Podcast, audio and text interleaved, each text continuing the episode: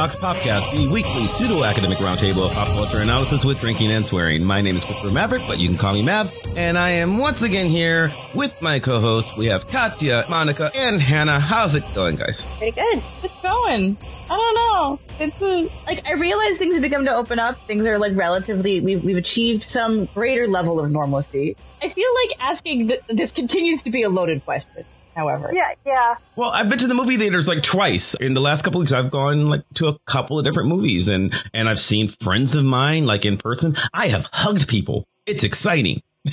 have you licked doorknobs? Uh, I, I mean, do you really want to know?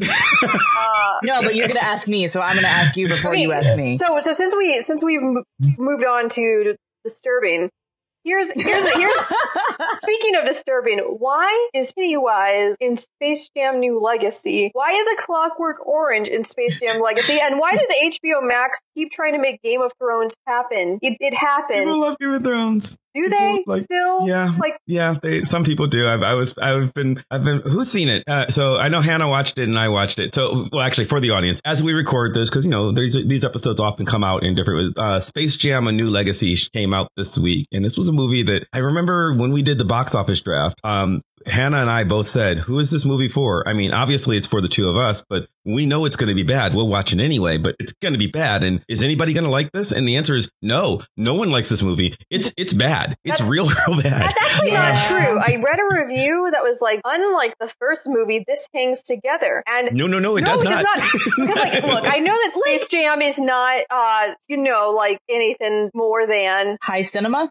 sure, but like, Yeah. it, it, it- the logic of Space Jam, such that it is, is that there, Original, you mean? yes, is that there are little cartoon aliens who want to take the Looney Tunes away and force them to work as slaves in their like circus planet forever. So they get a ringer to help them win a basketball game based on logic because the tiny aliens seem ill suited to play basketball. And Michael Jordan agrees to help them because he's nice. And it makes it makes sense in universe. The the audience play like watching the Looney Tunes play the Monstars are like the reject Looney Tunes who didn't like make it onto the team because they're in Looney Land because that makes sense. I I Also, I can't explain since when did we ask for logical consistency from our children's movies? well, well, no, it's not that. It's just I can't.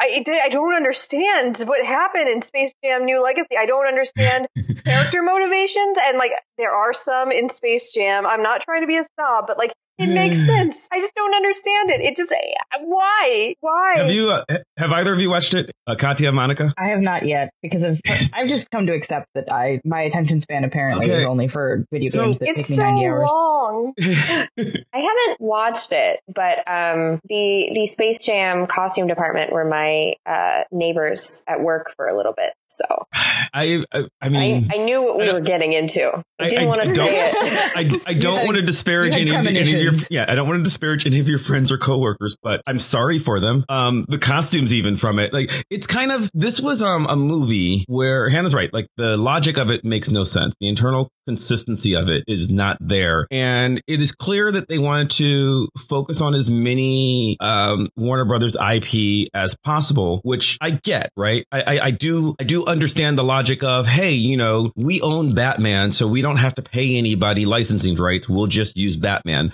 We also own the Flintstones. We also own um, uh, Pennywise from It. We own um, the Game of Thrones people. Like I It get sounds that. a lot like it sounds a lot like another version almost of Ready Player One, where It it's just like- does. like all of the IP all at It once. does, Ready Player but Ready Player One was good. I mean, not necessarily. You might not like it. No, no, no, no, no, no, no. Let me rephrase. You might not like it, but Ready Player One, someone thought about the decisions that they were making. At what it was trying to do, Yeah, it- whether or not you want what it was trying to Right, do, right, is an that's entirely exactly different it. question. It hung together Yes. As a coherent plot. yes. Like there's ah. logical consistency. The the costumes even like so Batman is in this movie just hanging out watching the basketball game a lot. Batman and Robin are sort of on the front and center on the sidelines because these are recognizable IP. And so like let's just have Batman cheering on the the Looney Tunes in the background, which would be a great idea. If um and if the costume, the Batman costume, had cost more than three dollars and forty seven cents. It it is it is it literally like if you've been to a party city and bought the Batman costume off the rack and not bothered to try it on in the store to see if it even fits. It's just a guy back there in a very very poorly fitted Batman costume. It, it looks it, it looks weird because he's in the center of the of the frame for a good half an hour, just like standing there going. And I'm like, no, no, why are you doing this? And then there's a guy next to him in a suit that it took me a while to figure out is supposed to be like Agent Smith from the Matrix, except for um he's 20 years too young. Like he's just so he's, Interesting. it's like it- it's very poor. Deci- yeah, it's they're very poor decisions at like we don't care. Like they'll get it. They'll get that it's Agent Smith. And then I and and I was like like my cousin was talking about. She was complaining online. But why is everybody complaining about this movie? It's a movie for children. And I'm like, no, no, it's not because children don't know who Agent Smith is. Children don't know who the Adam West Right, Batman it was is. Right, like for people who watch the original one as a kid. Right. And like chil- and frankly, children don't give a fuck about Bugs Bunny in 2021. Like he's an Yeah. old cartoon. Like it doesn't show like Rick and Morty are in this movie and at least at least they're animated so I, you know, I recognize them. But like all the other IP, it's like Game of Thrones, Pennywise, these things are not there for children. The Droogs from Clockwork Orange? Why? Why? Why? Yeah, that's Why? a black choice. Like, like, like yes. I mean, I actually even understood like maybe the like one throwaway reference to Casablanca sort of could make sense, but Sure. Clockwork Orange, like that specifically, I don't, I don't That's understand. a, Also- yeah, that's a weird. And also, like you know, children's. If, if, if we wanted to theoretically say, like children's movies always have like some heavy-handed message, which like the original Space Jam did. But this one seems to be. I couldn't figure out the themes of this movie, and and some of you listening might be like, "Well, Hannah, um, that is that is a personal problem." Well, sure, but the theme of this movie seems to be. I don't know. If you have a Discipline- PhD in an analyzing cultural text and you Dis- can't figure out the message, No. I think they buried it a bit deep. Discipline. I think the message is discipline is bad, and you should just throw out the rules and have fun. And also, algorithms are evil. But we made this movie by algorithm, as Mav and I Yeah. said it, as um, Yeah. we were talking on Yeah. I mean, it's a proof of its own claim. Y- Yeah, and and it knows it. See, it's weird because the entire movie, the movie constantly like makes references to the fact. Well, like LeBron James has a three minute scene early on in the movie where they're trying to get him to star in a movie. They want him to star in content where they're going to insert LeBron James into all these classic WB properties. Like they pitched this to him, and LeBron James says, "This is the stupidest idea that anybody has ever come up with." It's like you didn't really think about your audience. It's like you just let an algorithm come up and come up and just like throw things together. It's stupid. No one will want this. He literally says that in the movie, and then proceeds to make another hour and twenty minutes of movie that is exactly that. And you and like, and I'm watching this going, See, "What maybe the this is fuck really going on?" someone's like maybe we're looking at this all wrong. Maybe this wasn't trying to be a good movie. Maybe this was Well, somebody no, it like, certainly was not trying to be a good movie. to the algorithms of Hollywood and of the internet, and they were really trying to make a statement. You know, It was budgeted for 150 million dollars. Look. I'm sure someone somewhere is gnashing their teeth about that. The original Space Jam was a uh, tight 88 minutes, and it used all of that. And I, I miss Lola Bunny having a real storyline. Uh, I'll just say that. We're burying the lead a little, Oh, okay. Well, well, I don't, just a touch. well, this isn't really what this episode's about. This is just. I'll just say one. Oh, yeah, thing. we've gone I'll 20 say one, minutes I'll already. say one thing, and I'll let it go, and we won't have to talk about Space Jam ever again. We just simply maybe they should have called this LeBron James movie Trainwreck. The end. he, was already, he was already in a movie called Trainwreck. It's way better. Oh no! yes, that that is that is awkward. that is the joke. Trainwreck Wreck Part Two, Yeah. the the meta Yeah. the meta version. Well, It just- yeah, no, no, yeah. yeah. The movie Trainwreck's actually kind of adorable. It's really Yeah. cute, and, Um, LeBron, and LeBron James does a good.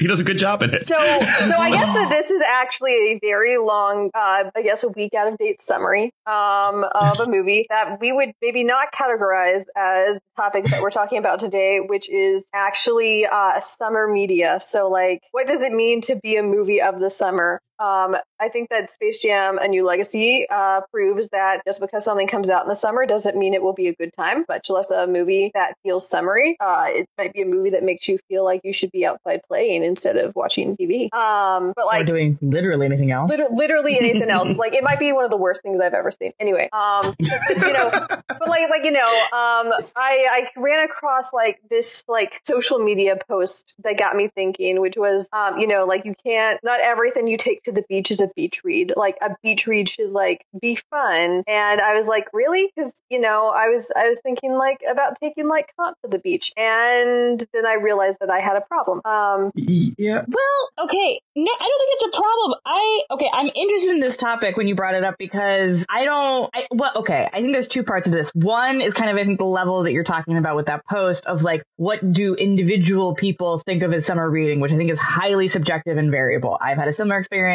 of suddenly realizing I'm the only person sitting poolside reading Rousseau. Uh, that's what I wanted to read because I am this person. Um, but I think the other part of it is also like, what do in whatever industry, what do people think makes most sense to release in summer? Because the movies, the movies, sometimes even the games, television, whatever that are released in summer are sometimes distinct from what's released the other parts of the year. So you think releasing part has part to do it, and and I'm I'm curious because so I see movies quickly enough generally. You know, I mean, because movies are like sort of my thing, right? I go to enough movies that oh, this has been out for three days, so it, so it's likely that I saw something in the season in which it was released, right? Mm-hmm. But books I can't read that quickly, um, and they you know books I I mean I'm like Hannah, like if, if I'm at the beach and I'm reading Kant it's because I was reading Kant this week, the week that I happened to go to the beach, right? Or, or whatever. I, I read whatever I took to the beach with me. And so those, uh, it, for, for reading, yeah. I don't think it's really about that. For music, eh, I'm not sure. Music, it's that for music, it's like this has a vibe of things that I want to listen to because it's summertime, right? I, I guess to, that's the question. is like, do we mean stuff that is intended? Because like, there's a difference between like the book, the, the, the beach book and like the summer blockbuster. Well, I want to distinguish between what I mean by summary and blockbusters because blockbusters aren't released in the summer all the time anymore. I mean, like uh, historically, um, I think a lot of us have, especially everyone who's paid attention to like big film history, um, we've associated the blockbuster like originating with Jaws or that like mm-hmm. that era at least, and you know, big splashy movies. And then to be fair, Jaws I think is a summary movie because it literally takes place during Fourth of July weekend at the beach. Um, so like it has a lot of things going for it that might make it a summery movie, but blockbusters now are released all the time. And the blog post I mentioned, Black Panther, was released in February. Uh, Katya and mm-hmm. I actually like mm-hmm. went with a big group of friends, went to the earliest okay. showtime, and we were in a packed theater. I'm not sure there was an empty seat in the house. Um, I also really love the people that all dressed up. It was great. Yeah. Um, and but you know, and at the same time, like there are movies like uh, Luca um, or In the Heights that either didn't get released um, in theaters or have not made much money in theaters, but they're set during the mm-hmm. summer. Like there, there's meant to be like at least somewhat of a fun vibe to them. Um, and, and, but like just because something takes well, place in the summer doesn't always necessarily mean it's like that fun, you know, like young adult finding like yourself. Um, something magical happened this one summer that I will tell you about now, kind of thing. To just clarify what we're talking about, I'm kind of curious of like whether you guys like do you do you notice your media consumption habit changing seasonally. Because I don't know that, I mean, I've, when I reflect on my media, especially my media consumption for the past like several years, yes, but that's like my, my media consumption patterns change. That's partially because I used to work in university and your time, you know, your, your, it's not that you don't have work to do in the summertime, but your time is much more unstructured than it is during the academic year. So I can, you know, sink my teeth into a long form video game, for example, in the way that that's sometimes like less pleasant to do during the academic year. But now that I'm no longer working on an academic calendar, I don't see a big shift between what I consume in different periods of the year, if that makes sense. It does. uh, I for for me, I don't know that I don't know that it does because it, eh, the academic calendar isn't as um isn't as demanding on my leisure time as I think um you're implying for me. It would mm-hmm. be if I did stuff like if if for leisure I was going to play an 80 or 90 90 hour video game like you're talking about. Um, right. sure. But like, I haven't done that in a while, partly because of dissertation, which no technically work. I mean, all of this right. is also predicated on the fact that we are all media scholars. For us, media consumption is a part right. of our job. Right. So like a video game for me that takes that long, I haven't done that since I started my dissertation. So, mm-hmm. and, th- and that's not bounded by the academic calendar. So it doesn't matter. Whereas books, like, like I said, if I'm going to read a book, I'm just going to read it whenever I'm going to read it. It doesn't, it doesn't matter. And then the uh, the shorter medium, movies, TV shows, those just happen when for me when they happen. So so I don't think for me I don't think release schedule has much to do with it. It might, but it doesn't feel like it. I, so for me, I mean, because I'm both a media scholar but also an industry person, the only time that I really notice the shift is like Oscar season because Mm-hmm. there's just so much that you're expected to consume in order to be able to speak about every film that is nominated or will win an award. Um, and especially just not to sound like a like an asshole, but like coming back from Cannes, like that's another yeah, one. I got to go to Cannes. like- I'm cooler than everybody else. yes, I, you're I cooler than say us. I, Thank you. I saw precisely one film the entire time I was there. So Fast and Furious? Did you go to Fast and Furious at Cannes? I did not go to Fast and Furious on the Oh. beach at Cannes because I have this thing where I don't rewatch anything ever because Oh, there's just okay. so much to consume in the world that like. What? I just don't have time to rewatch anything. Um, but I I did I saw one film and it was an American film, uh, so I could have just stayed here. Um, Space Jam: But A New Legacy at Cannes Film Festival. it was a movie that took place in the summer. Okay. So What was it? Uh, it was called Stillwater, starring Matt Okay. Damon, uh, Mhm. which will be out soon. I think I've seen movie posters like yeah, it comes out you in know a couple weeks. around town. Mhm. Uh, so I, I guess there's like a seasonal uh, like awards dictation, and then maybe the summer is the place where like you finally have permission to not because awards movies like they're heavy, they're really heavy. They're talking about a lot of really important things, but you don't sit down for an awards movie like expecting to have a nice time. Um, you expect to think a lot about it afterwards. yeah. Yeah. Yeah, yeah. uh, I, I, I mean, I do, but I'm weird. But I, I get your, I, I do get your point. Well, I think it's it's like kind the of like chance to unplug. Yeah. Well, I mean, just listening to people's explanations, I wonder if it's like, is it summer media or is it vacation media? Maybe because um, Because we are I- more I- likely to go on vacation in the summertime, at least most of us. Yeah, Yeah. yeah, yeah, I think that's a big part of it. I was talking to my mom about this, and um, when because she saw she saw our blog www.voxpopcast.com. My mommy reads our blog. Um, the, um, Did you give but I us a star, ta- five star review yet, though? no, she has not because my mom does not love me that much. But you can if you say, if you give us a five star review, you could love us more than my mom does. That'd be great. Yeah. Um, if you heard that episode, you're going to get an earful. no, no, she'll, no, she'll, my, my mom will go, look, I'll get to it. Okay. And then,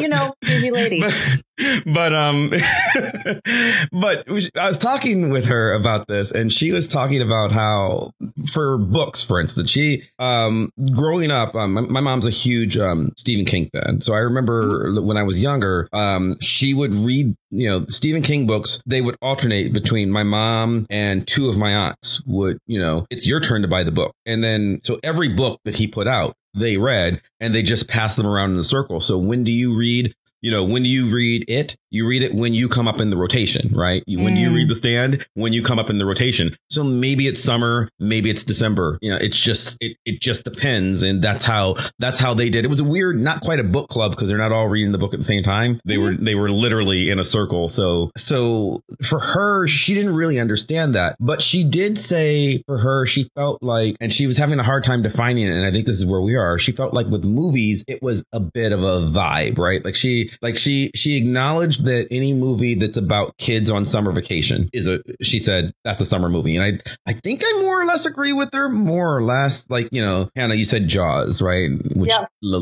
takes place at the beach. And and if uh, i would say like Amer- the the first or the first two american pie movies take place either at the very end of the school year or during summer vacation and i get that. And so so i get like all kinds of you know summer camp movies wet hot american summer those things count. But i don't um i think in the heights which just came out which i loved in the heights really feels like a summer movie. But again it's about people hanging out over you know over what is traditionally summer break. In fact one character in the film is literally home from college for the summer right? That's that is that is part of the storyline. So the film the you know the musical. Um so I, that's part I of it, but I but it yeah. can't just be that, can it? No, I don't think it's just. I mean, okay. When I think about the movies I associate with summer, it's usually like okay, and this is subjective, but like it's not ones that like there's necessarily set in summer. They're more like Right. action movies. Okay. I think part of it is because I grew up like I don't know if this is actually true, but what I remember is like I grew up basically going and seeing Bond films and like action movies with my family because that's what my family and like sci-fi movies, and they often, although not always, came like I think of that as a summertime activity.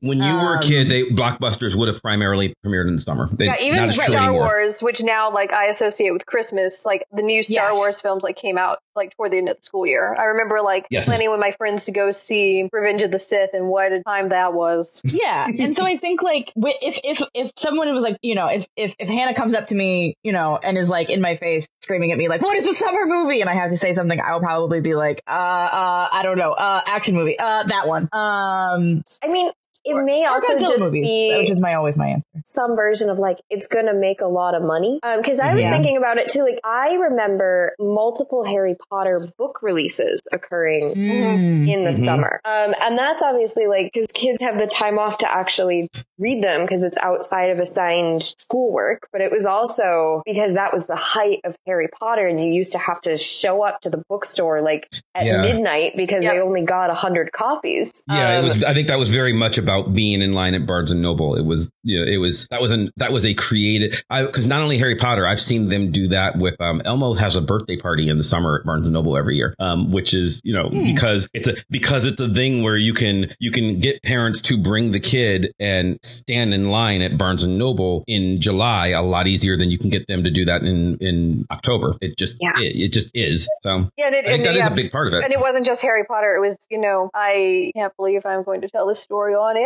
but it was also things like Twilight Breaking Dawn because I was there with my friends. And then we, and then after the, they had me go and we waited up, they went to sleep after the, we got the copies. And I was the only, I was like, you know what? If I'm, if I stayed at this stupid bookstore and did this stupid scavenger hunt and had to eat Jacob or Edward themed snacks, I'm going to read this book. And then I absolutely regret it because it was nonsense. Um, They feed teen girls, tween girls, Jacob and Edward themed snacks because they're. I have many, many questions about like implied sexuality that it, it was you- seem really inappropriate. I don't, It I don't actually want to think about that. It was hot I- and cold things from what I remember because, you know, werewolves are like hot blooded and vampires are cold. And Yeah, it didn't go yeah, much deeper than that. And I don't want to go further into the Right. time of my They teenage someone self. someone should have been on staff going, "Wait, no, do we really just think twice about this?" Because like that's my that's my feeling. That's a that's a weird choice. Yeah, that I mean, so many things. I've I have so so many things. I don't. This is no. We're not. we're- Yes. I'm not psychologically and But anyway, emotionally okay. prepared to deal with that. At least you didn't have to live it. Oh, that, I think my closest brush with Twilight in high school was like one of my friends who was very self conscious, like understood that these were not self conscious in the sense of embarrassed, but was like knew that these were bad. And she like gave me her copy and I like flipped through it. And I don't know if I just got like an early edition or like a crappy one, but like flipping through it for 15 minutes, I found like two typos and I was like, no. hmm Honestly, that No. the typos are part of like the point, part of the reading experience. I also Yes, I understood clearly that. had And I a was like, I appreciate that this is someone else's reading experience. This is not the reading experience I want. Therefore, I will hand this back to you. Anyway, I was, I was not, I was never, I want to be, I want to clarify again. I was never a Twilight fan. I was just sucked into it by my peers. No, Uh, I I was. We all I, have, I we need all you to have know that I was. We all have our thing. Team I- Edward or Team Jacob, Monica? Oh, but he tries to kiss her against her consent. Actually, they're both really bad. Why? It's it's like Jane Eyre. Can't she just like not marry any of these dudes because they're all terrible? anyway, Yeah. Um, anyway, but okay, actually, okay. Question: Is Twilight summer reading? yes. Summer Say reading more. should have sex. I would say yes. well, that Okay. counts out the first three Twilight books. Well, Yeah. I- I'm making, I'm making a very, sex, even if they're not having sex. I'm making a Yeah. very stupid joke. Um, yes. yes, I know, but no. Does it? Well, so I mean, sex part of it, but also is it? I think that's part of the vibe, right? Because I would, I would absolutely it, count Twilight. Um, and on the beach read theory, even though like I, I admit it that it's not really my thing, right? I, I'm going to read whatever. But the way I understand how people choose their beach books, um, Fifty Shades of Grey, I think fits just as well. I mean, obviously, you know, being derived from Twilight, but beyond that, I, it just seems like the kind of thing of you know like our our we did the the show before about you know things that are dumb but we love them you know? Like this seems like seems like summer reading is i'm going to read my dumb book on the beach. I'm going to sit on the beach and i'm going to read about werewolves and and vampires. That's what i because it's what i want to do right? So is that part of it? I think yeah because you're i was trying to think for me maybe devil wears prada is the mm. quintessential beach read. And i think something is the like the tangibility of taking a book to the beach and the fact that like it's gonna get messed up. Like you're gonna get sand in it. It's gonna get bent and dirty. You're gonna throw it in your tote bag and your sunscreen is gonna spill all over it. And it's a book that like you're okay with treating in that manner. Mm-hmm. So it has okay. to be basically like interesting enough to you that you want to read it, but not important enough to you that if it gets completely trashed and you need to, you know, recycle it at the end, it's fine.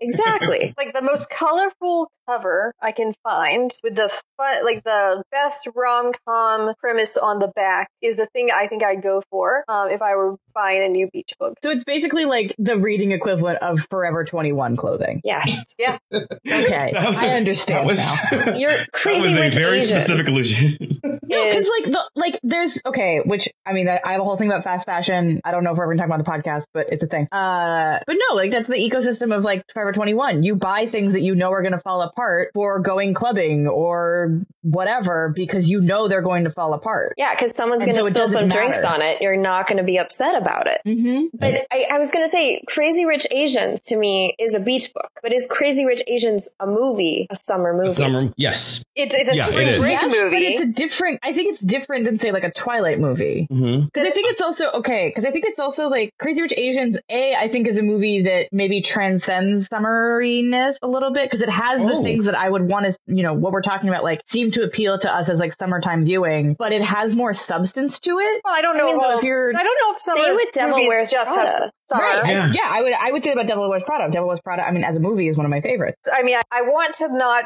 say that just because something is fluffy or light means it like the summer slash beach read or, or, or, or like movies that are heavier discount themselves because like in the heights is really fun for the most part. Right. But like mm-hmm. it gets heavy. Uh, cra- I, I think you were going with crazy, crazy Rich Asians is that like there's a lot going on there in terms of like yeah. nationality, race, um, sexuality, um, that like, and, and, also it's like Pride and Prejudice, but in Singapore. Uh, but, um, you, you know, like, are they the same same as like The Sandlot because that's like also a summer film, so, but that also has like a point, and also Dirty Dancing. That's yeah, like see, really heavy with the abortion plot line. I wonder if part of it is that a summer movie works or a summer media works on two levels because I think of like there's like so Crazy Rich just to stick with Crazy Rich Asians. There's a level where you can watch that as a, as romance, Jane Austen, like as a fluff piece. There is also mm-hmm. a level at which you can appreciate it for some of like the racial, cultural, class, you know, meatiness to it. Mm-hmm. And the cool thing about that is I think it's like, cause we were talking, you know, we were joking earlier about like reading Kant and Rousseau, you know, at the beach is like,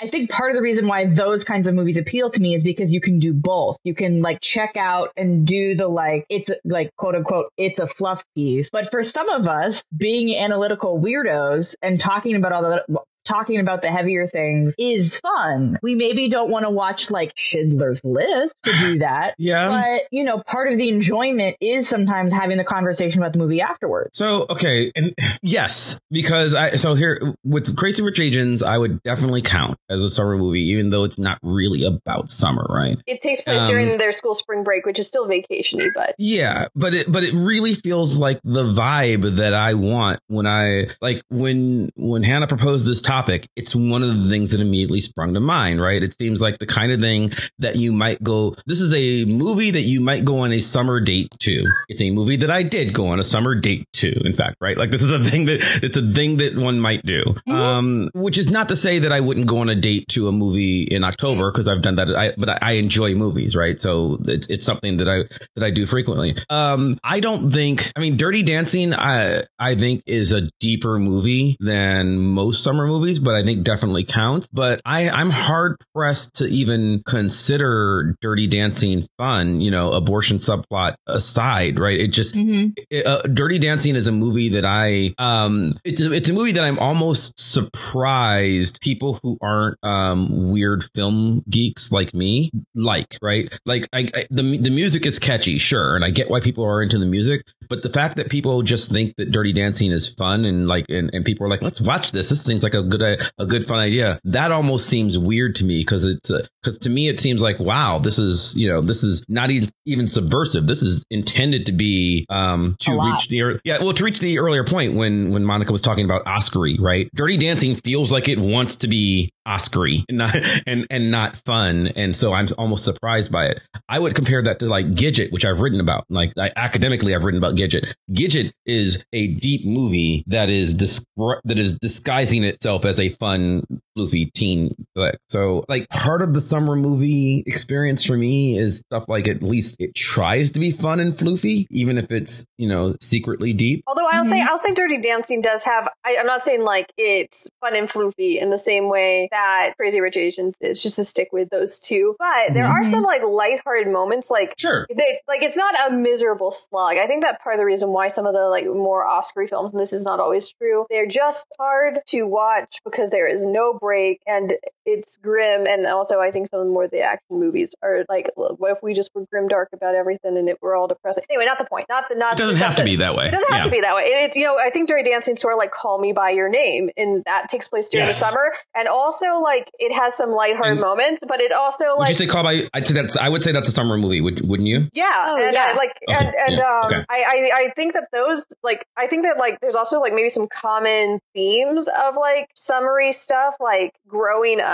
like the Yeah. Sandlot and like uh, Mhm. Stranger Things are not necessarily the same as Dirty Dancing um, or like um, Call Me by Your Name, but still you know it's that uh, Monica. Yeah, the coming of age genre always seems to like, I don't know why we can't have personal growth during the school year, but Well, you for always seem to learn to be an adult on your summer Yeah. break with your first summer job. Like, I that's just a a- thing. Because school is all about discipline and punish. Well, I think a big part of it is some, you know, summer break. If you're doing, uh, if you're doing a coming of age film, which is different, di- uh, I'm separating this from like the Bildungsroman genre of like literature, which tends to be longer form. Um, for a coming of age film, I think a lot of that requires autonomy for people who are frequently underage or of young college age, which, you know, the summer gives them less responsibility so that you have more interaction time. So you can, so I think you end up with something like, um, with something like, uh, it, where look, the kids are off for the summer, right? It- like that's where, that's where, uh, the bulk of it happens. Or like American Pie, they, you know, they finished high school and they're not quite at college yet. So you've got time, you've got time in, in all these. and So I think that's part of it. But then by the same token, I would say, um, Stand By Me, absolutely a coming of age film in this vibe, starring kids this age, not a summer movie to me at all. I, in fact, it feels weird even talking about it in the same sentence to me, but I might, that might just be me. I can't comment. I haven't seen it. Yeah. Oh my God. People haven't seen Stand By Me? Ugh. I know. Mhm. I know. Stranger Things kids. I think auditioned reading the script of Stand by Me or something. Yeah. Um, Yeah. But I, yeah, I haven't seen it. Which actually, I feel like I want to talk about Stranger Things in that it's a weird case in that like the first two seasons do not take place during the summer, but Mhm. the third season does, and it's very summery. It's like Fourth of July weekend. Like Mhm. Steve is working uh, like in an ice cream store with a new character. Um, like like you know, J- Dustin just got back from summer camp. It, it's Mhm. it's like it's got all the summer vibe. It was it is like I, I recently rewatched Stranger Things because I was like, I want to watch something about the summer. Stranger Things. Stranger Things is fun. Scoops Troop.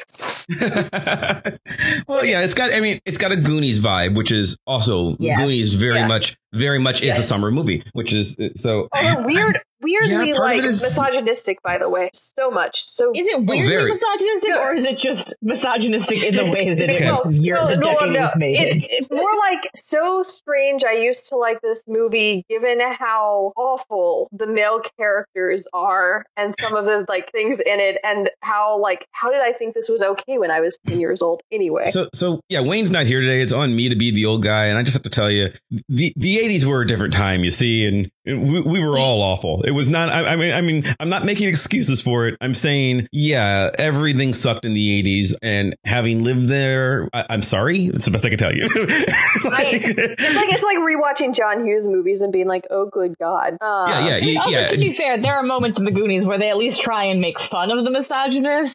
They try. Sure, sure.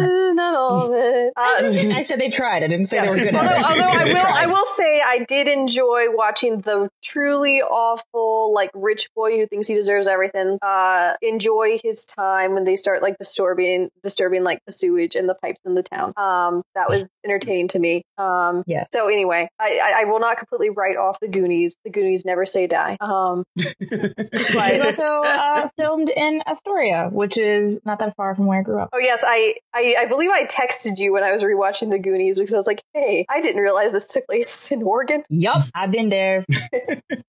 um, but yeah, I, I, feel like like we've talked about movies a lot, which I, I think makes sense because when I pitched this, it was movies. But I feel like TV shows are this like weird thing that like has to partially do with advertising because like actually back last like I, it might have changed in the last few years since I've bothered to watch um, TV live on ABC. ABC, you know, with like with like schedule things like um, their Bachelor in Paradise and like episodes of like The Bachelorette and like you know networks would like move certain things to slots for summer TV and that like mm-hmm. they you know like didn't expect fall audiences to like necessarily be back. Um, limited. That's a vestige of a yeah. That's a yeah. vestige of seventy of seventies uh, television scheduling, which yeah. doesn't exist. In, I mean, like like a lot of TV still works this way, but it's slowly and surely just kind of going away. The world used to work when you know things new shows were on in the fall or in the spring if we had if we thought it was like a second chance kind of thing. And the summer was this dearth of reruns reruns and specials. Um if people have never seen it i implore everyone to go on youtube and watch battle of the network stars. Battle of the network stars was was like a definitive summer kind of thing because if it's not an olympic year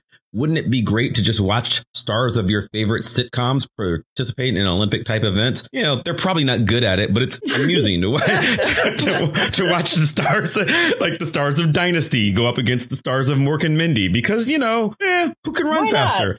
I don't know. And, and so, so things, so things like that used to happen in the summer and like, and the summer was just like full of stuff like this. And now I think the, like what I think's left of that is, um, is the idea of things that we watch in the summer It's just um, I have I have rewatched. I've seen now the second season of The Circle, for instance, and I need to watch the second season of Too Hot to Handle. I was like gonna Netflix say Too Hot to kind handle. of yeah, it's, it's embracing this sort of look. We're putting our really dumbest shit. We just need to burn this thing. We're going to release this in the middle of the summer somewhere. But I don't think that's as much of a thing as it used to be, right? Like yeah. you like like you know Disney Plus, Netflix, HBO mm, Max in the streaming world will release a good show in in July because you know we want you know we just want the twitter traffic. So it's not necessarily just dumb stuff anymore. Although i have to like say that i think that sometimes the marketing is is easier uh, right? Like if it's too hot to handle like it makes sense to run that in the summer because of beach bi- vibes. And i think i maybe have said vibes more in the past like hour yeah. that we've been recording than i ever had my entire life. Um but like you know like like bachelor in paradise it's on the beach. So like that makes sense for the summer. It's like mm-hmm. silly and also like beach equals summer somehow, even though that's not true for like the entire world. But anyway, um, so like I think that like some of this is like marketing, but also yes to everything you said. I mean, I think streaming changed changed the calculus a lot because it's like yes, there's still the aspect of like dumping the fluff stuff in the summertime, like Matt was talking about, but also like we're used we're now we're used to being able to watch within you know certain limits whatever we want whenever we want it. Mm-hmm. And so I think like I mean even like when I was talking earlier about like I grew, you know, growing up in the blockbuster era, I think of action movies as summertime movies, whether or not they take place in summertime. I was actually just thinking about the fact that most action movies seem to take place in like amorphous, non non calendar time. Like the weather is always the same. There's no seasons. It's just kind of there. If Shane um, Black directs them, it's it's Christmas.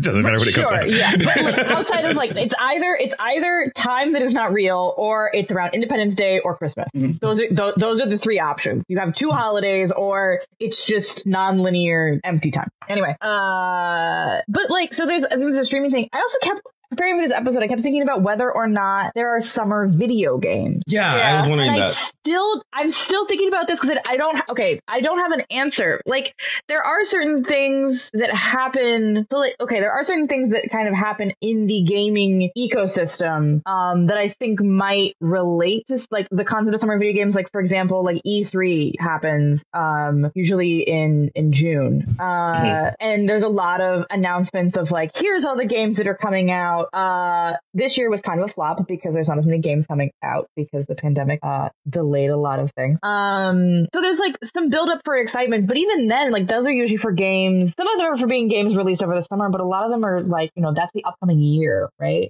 Um, and there are, I mean, there's big DLC drops. Uh, okay, so people non gamers, DLC is downloadable content. It's usually like a game expansion to a game you've already been playing for some time. Um, like Animal Crossing, for example, is really It's a chance to get you to pay again.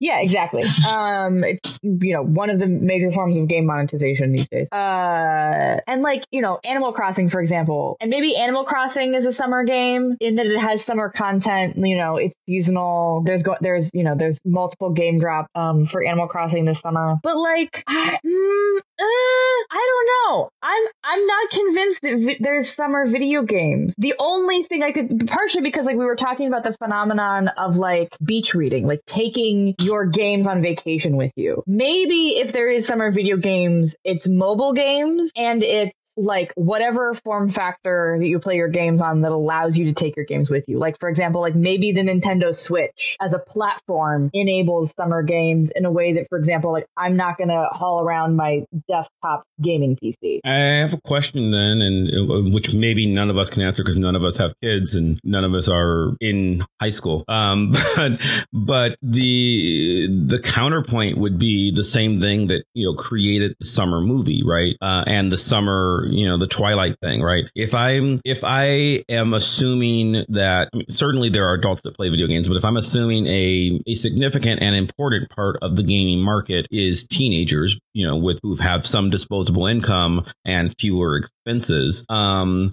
does is there something to the summer game of I can more easily sell you an 80 hour game in June or July than I can in September when you have school? It's, I mean, I think So- that's part of it. I think the complication though, okay, so I think that used to be true. Okay. um, in gaming because it used to be that a substantial part of the market was predominantly children and adolescents. Yeah. That is no longer true. Right, right. Much like the Um, much like the TV thing. The TV thing is relies on a, a world that doesn't exist anymore. Yeah, at this point, like, you know, especially especially when you're looking at millennials and younger, most people play video games some level. You know, that might be they only play it on their phone, for example, though. But and even older generations, we see like more like market penetration Mhm. of like people playing video video games of some description. Candy Crush is Um, big. Right. Well, and that's the thing is like I would be willing to bank. I, I would be willing to, to to bank that like mobile and and I'm not just talking about mobile as like mobile phone games, but like g- games where like you you are not tied to your TV, you are not tied to inside being inside to play them. Like I'm sure that there are some you know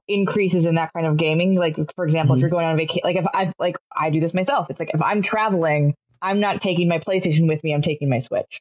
Um, but I, uh, mm, but especially now where it's like, I think depending on the genre and depending on the platform, the majority of players are well, you know, that's not, it's not, the majority of players are no longer teenagers and children.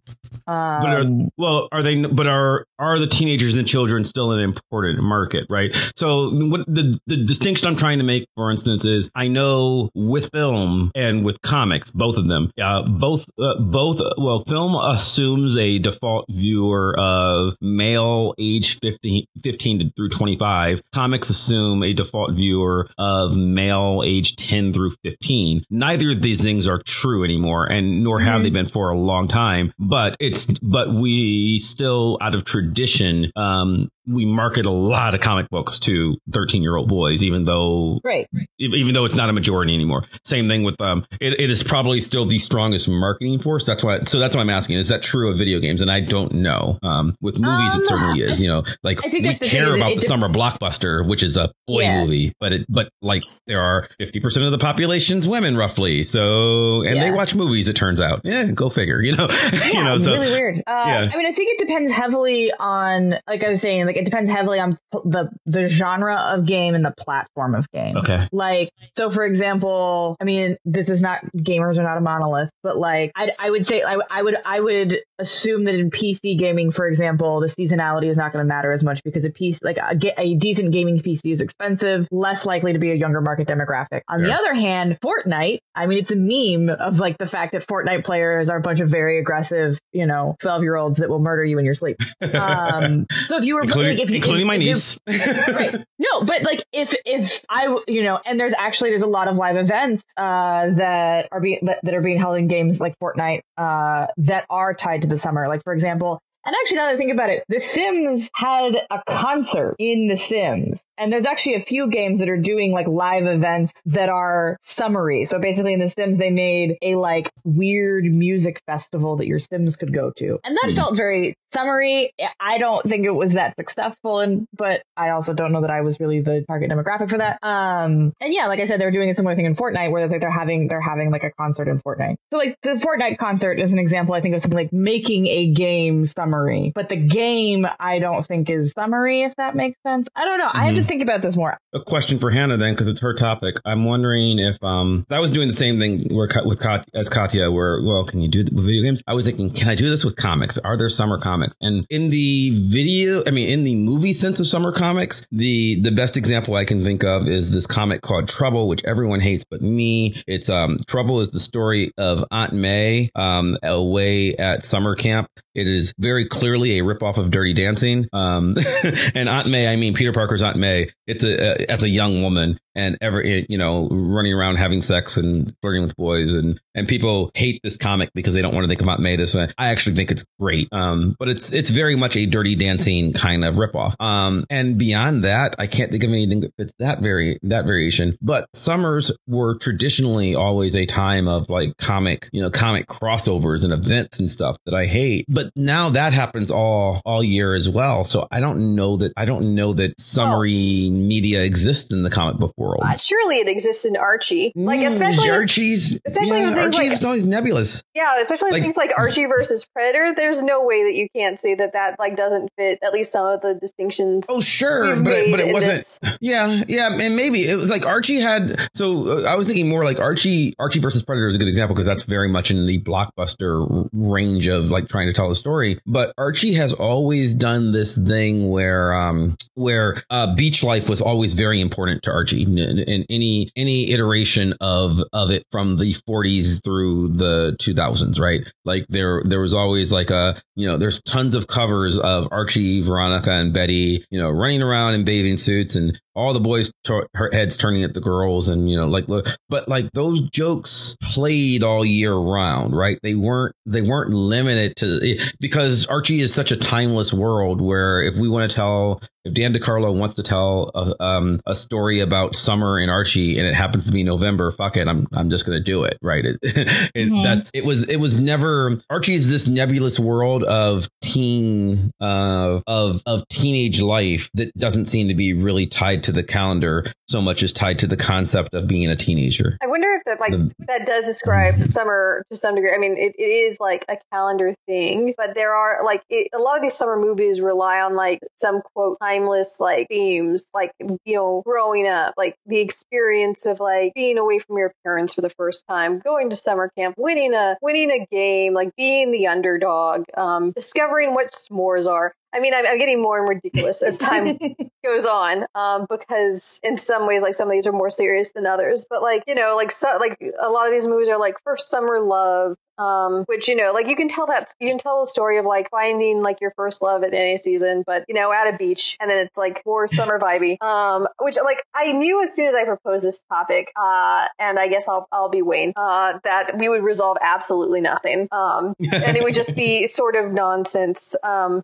of us trying to figure this out um, for an hour, which like, honestly, I think fits the topic because Mhm. summer is like a nebulous in between time to some degree, as is this show, as is like some of like the like vibes of the media we've been talking about. So really, it was deeper than you thought all along. Before we stop, though, we had a comment from my friend Reuven Gorin. Um, he says, um, Reuven says that a, a summer movie to me has to do has to at least have a not too serious tone, which is sort of one of the things we've been dancing around. And he says, for instance, he says, "School's out, so is thinking." So, do the right thing is way too thought provoking to be a summer movie for the most for most people. Whereas Jaws is pure escapism with a jump thrill tied tied in. Man versus Jerk. I Excuse to, to me, me, Jaws do is pure escapism?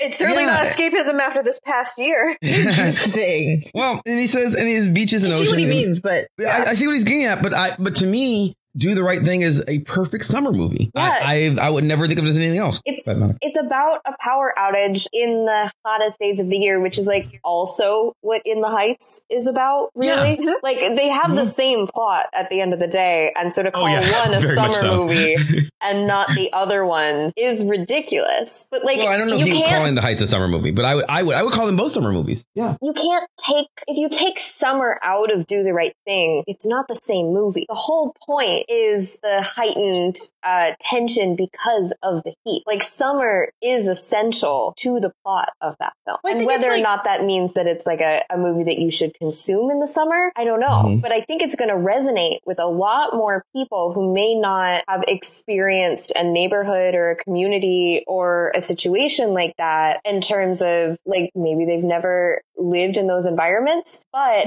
they are really going to be able to relate to the idea of like, yeah, I did snap at my mm. wife because it's hot as hell out today. like, and that's going to be the space that that's needed for people to like understand that film is to be able to be Yeah. in that mindset. Well, and maybe this is why we've solved nothing, is because like we initially came into summer movies as like, well, I don't think anyone had decided this, but like I think the original way we proposed it, it's like this is a one thing. I think what we've actually figured out is like this is a thing of which that is like the surface level of a surprisingly complicated flowchart of a lot of different things. Like there is the the summer the summer subgenre of this is a movie I don't want to think about it. There is the summer subgenre of stuff is going on in summer and let's figure out because there's power outages and also climate change and also you know Portland is on fire. So like what's going on there? And then yeah, and then there's also like and I think somewhere between and I'm sure there's others, but then somewhere in between there is like you know the sort of two level movies we were talking about earlier where it's like you can do the brain dead I don't want to think about things, but you can also do the sort of deeper thinking and have a conversation with people. hmm And yeah, and and maybe I mean,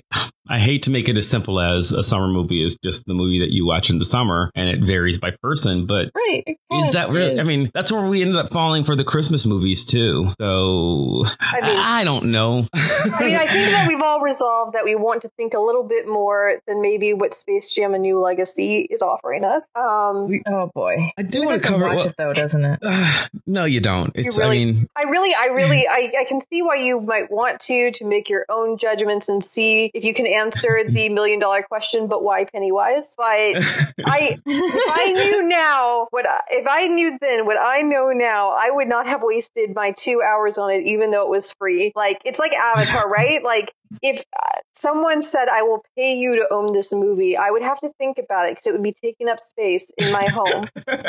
How much are you paying? it is.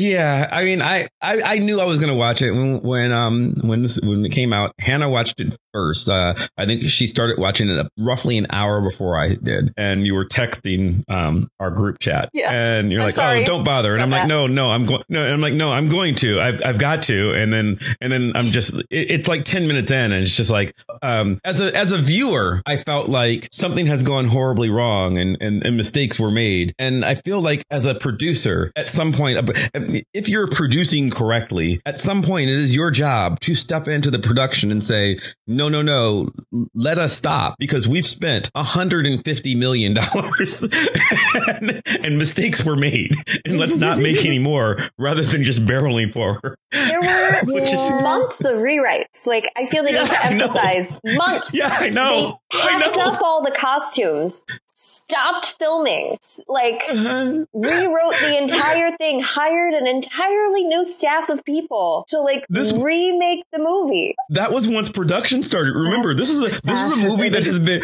this is a movie that's been in production for decades. This was they they greenlit a Space Jam sequel right after the original Space Jam came out. So they've had 20 something 25 almost years. 30 years. Yeah. Like, I feel like this is this the is- perfect example of why, for like, like you know, it, it's sort of like the film version. I think of a good dissertation as a done dissertation. Yeah, There's I a guess. certain point where more time is not only not going to make it better, it is going Well, to make it worse. Well, before I, I mean, depress knows myself what the first version looked like? It could have been. before you depress me on my still not quite finished dissertation. Uh.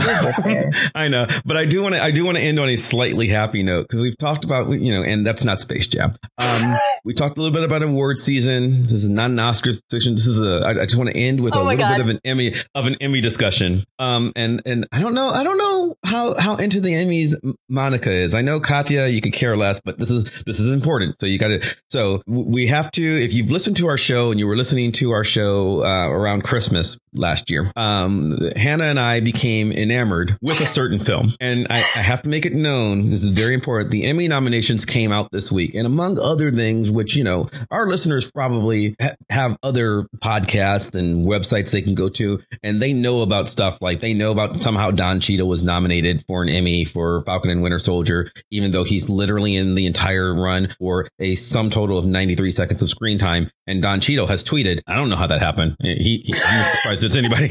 So, so he's, so he's, he's weirded out. That's not what I want to talk about. What I want to talk about just ending this show is it is very important that we acknowledge that nominated for an Emmy is Dolly Parton's Christmas on the Square. That's made for TV movie.